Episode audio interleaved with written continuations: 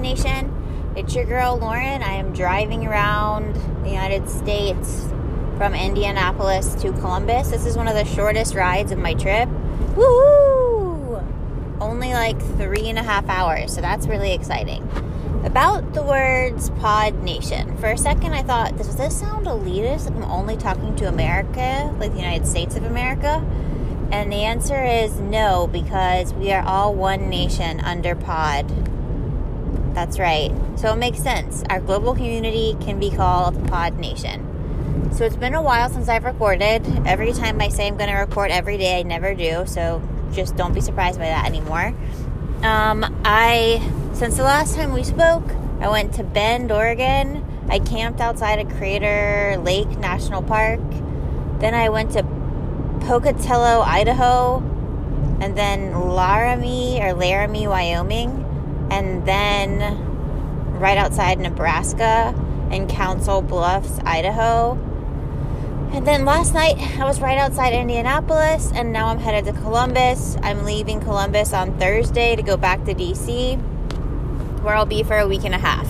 So this journey is almost coming to an end, which is pretty sad, but I can't believe that I've made it this far without really crying or having a nervous breakdown.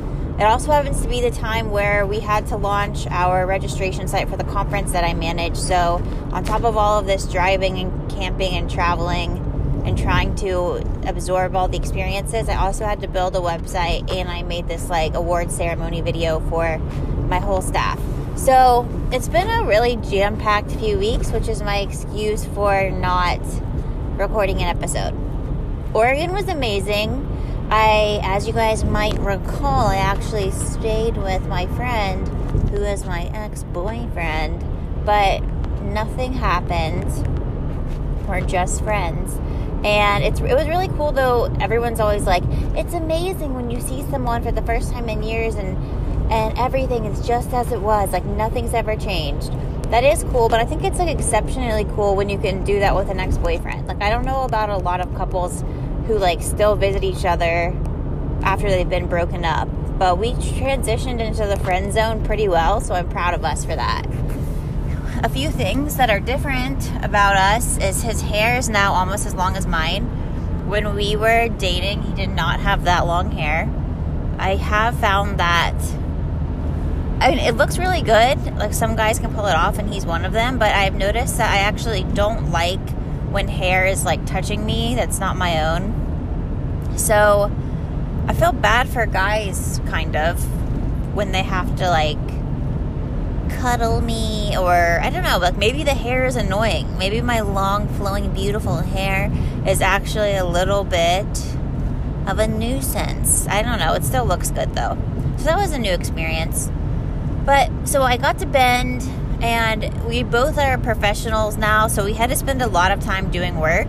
But we still ate dinner together every night. We went on a hike, um, and some mountain in Bend. I'm sorry. It was it was a nice like th- like five mile hike round trip. It was actually one that we had snowshoed a long time ago. And then we went to Crater National Park, Crater Lake National Park, and we camped outside under the beautiful stars. And I found out that in Oregon, there's actually the darkest place in the entire world where you can see the most stars. That's what he said, at least. He's been known to lie to me about things before that I've then like told people as if they were truth. So that could not be true, but the sky was definitely dark and I saw more stars than I've ever seen in my life. And it was just amazing to look up at the trees and see like the shadows of the trees on the starlit sky as we like camped in his truck. It was freezing cold it was just magical. Crater Lake was awesome. Then we went to some hot springs. We like hiked through this um, this forest and actually walked on a fallen tree that was like four feet wide. Not really, probably like three feet wide. It looked like Fern Gully until we found like a bed of hot springs, and then we just laid in the hot springs and relaxed. Some parts were really hot, some were just like lukewarm it was just amazing. Then he bought me some vegan pizza, and I successfully ate it every single night that I was in Pocatello, Idaho. Idaho, so I saved money there. All in all, amazing trip. I hope that we stay friends forever. I would recommend going to Bend. I realized that I think I want to do these trips more than once a year, but maybe stay longer at each place. It's fun to stay in a city or state for long enough to pretend like you actually live there and to get to know like the area a little more. Some of the places I was only in for like one or two nights, so I couldn't really absorb everything. I was basically just trying to go through cities to like tick off national parks. So, pro tip for the future self, Lauren, go ahead and stay a little longer. So, after Bend, I headed to Pocatello, I don't know if I'm saying that right, Idaho, which is a strange little town I was the first person to stay in this Airbnb. Five out of five would recommend. It was one of two houses that were on this highway, so that was a little strange. Um, and I don't know. I kind of because I had to park in an alley. I kind of thought that I might get murdered, and the bathroom was on the bottom floor, and I the two bedrooms were on the top floor. So every time I had to go pee in the middle of the night, I carried my knife downstairs.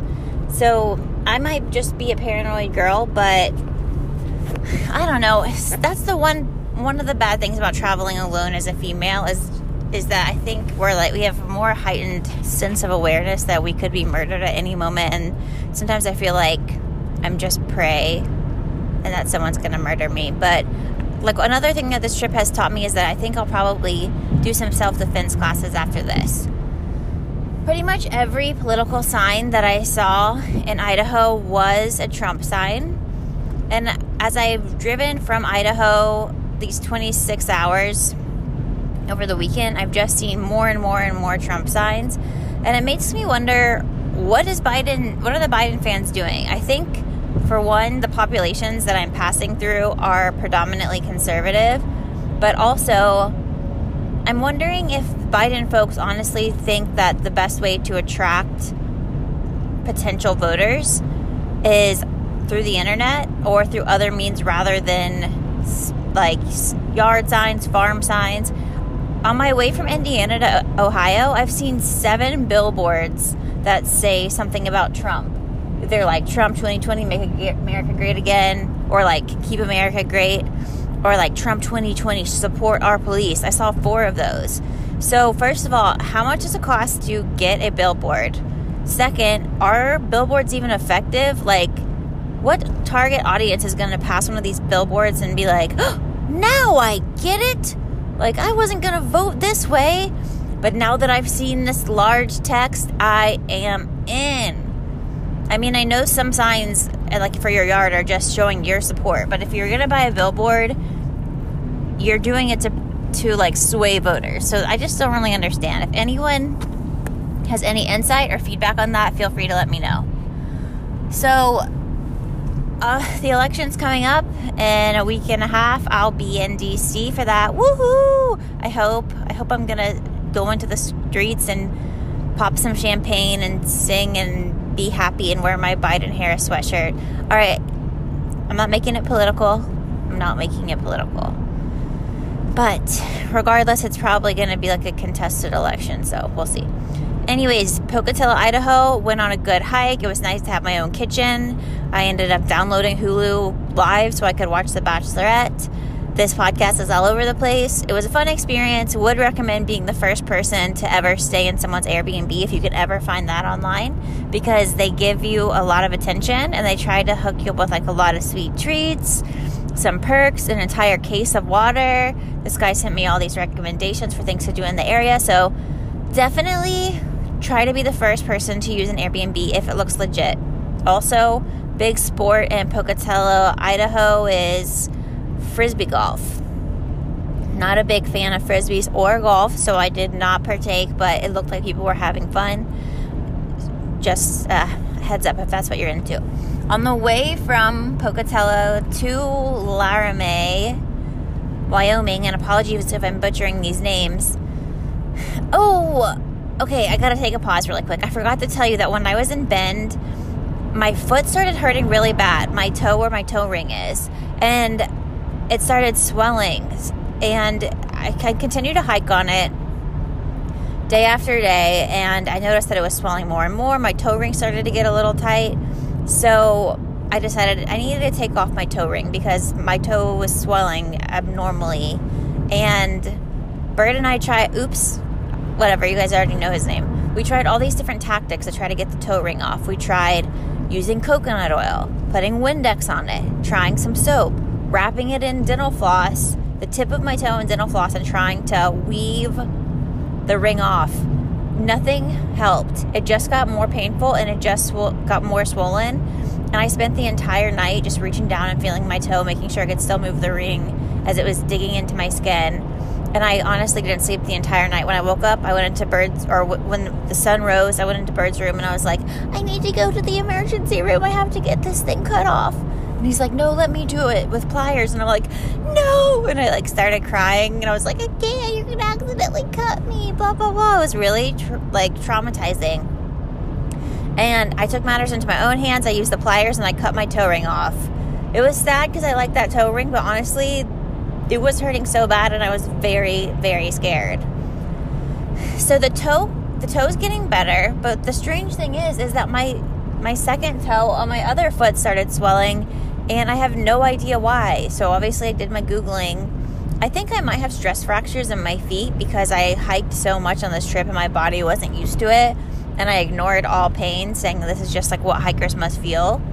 But I would go days where I would hike 7 miles and then 6 miles like uphill and downhill, and then the next day do a flat 10 miles. So I think I might have just overextended my body. I hope that's what it is, and that I'm just not like swelling up in all these different places because that could mean a number of things, according to WebMD. So just wanted to, to let you know that. Back to Laramie, Wyoming. So I was on my way to Laramie, Wyoming I didn't end up getting to my Airbnb until pretty late because I stopped at Lava Hot Springs to do a hike. Lava Hot Springs is an interesting town in Idaho. The hot springs were closed, but I did do like a three and a half mile hike that was rated moderate but was definitely hard. Um, but so by the time I got to Laramie, I'm sorry again if I'm butchering that. It was pitch black outside and I was gonna stay in an apartment that was pretty cheap. I couldn't find the apartment. I called the Airbnb person, and she let she kind of guided me to where it was. It was the scariest thing I have ever attempted to stay in. There was not a hallway to get to the unit. It was just like an outdoor hallway. It was a weird like confined space that you have to enter where there are no lights and then you pick, like you have to just choose one of two doors. This sounds like a haunted house or a movie, but that's what it felt like. The key was just nonchalantly tossed under the mat, so it wasn't even in a lockbox or with a code, so that's dangerous. The door handle was a bedroom door handle, and the door was essentially made like of a sheet of cardboard. So I, I mean, that's a little bit of an exaggeration, but someone could easily just come and rip the door handle right off. It was like a bedroom door. So I got really scared, and I ended up buying a hotel room at like a local hotel. So definitely spent a little bit that night, but just if you ever have a bad feeling about something, ladies and gentlemen, and others, just trust your gut and get out of there because I wouldn't have been able to sleep that whole night. And I honestly, there was just something not right about that place.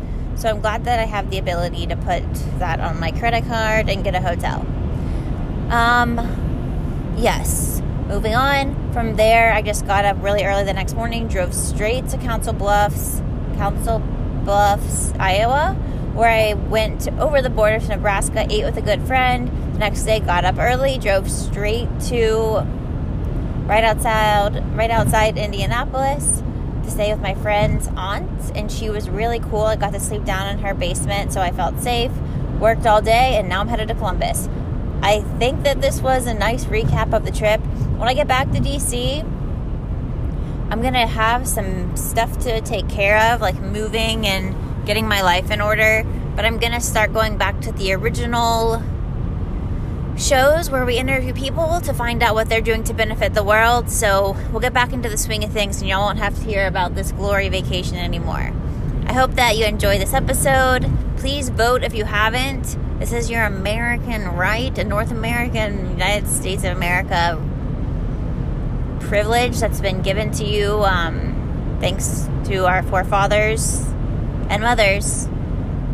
Lots of messed up stuff in our history, but this is our chance to change the course of history and really.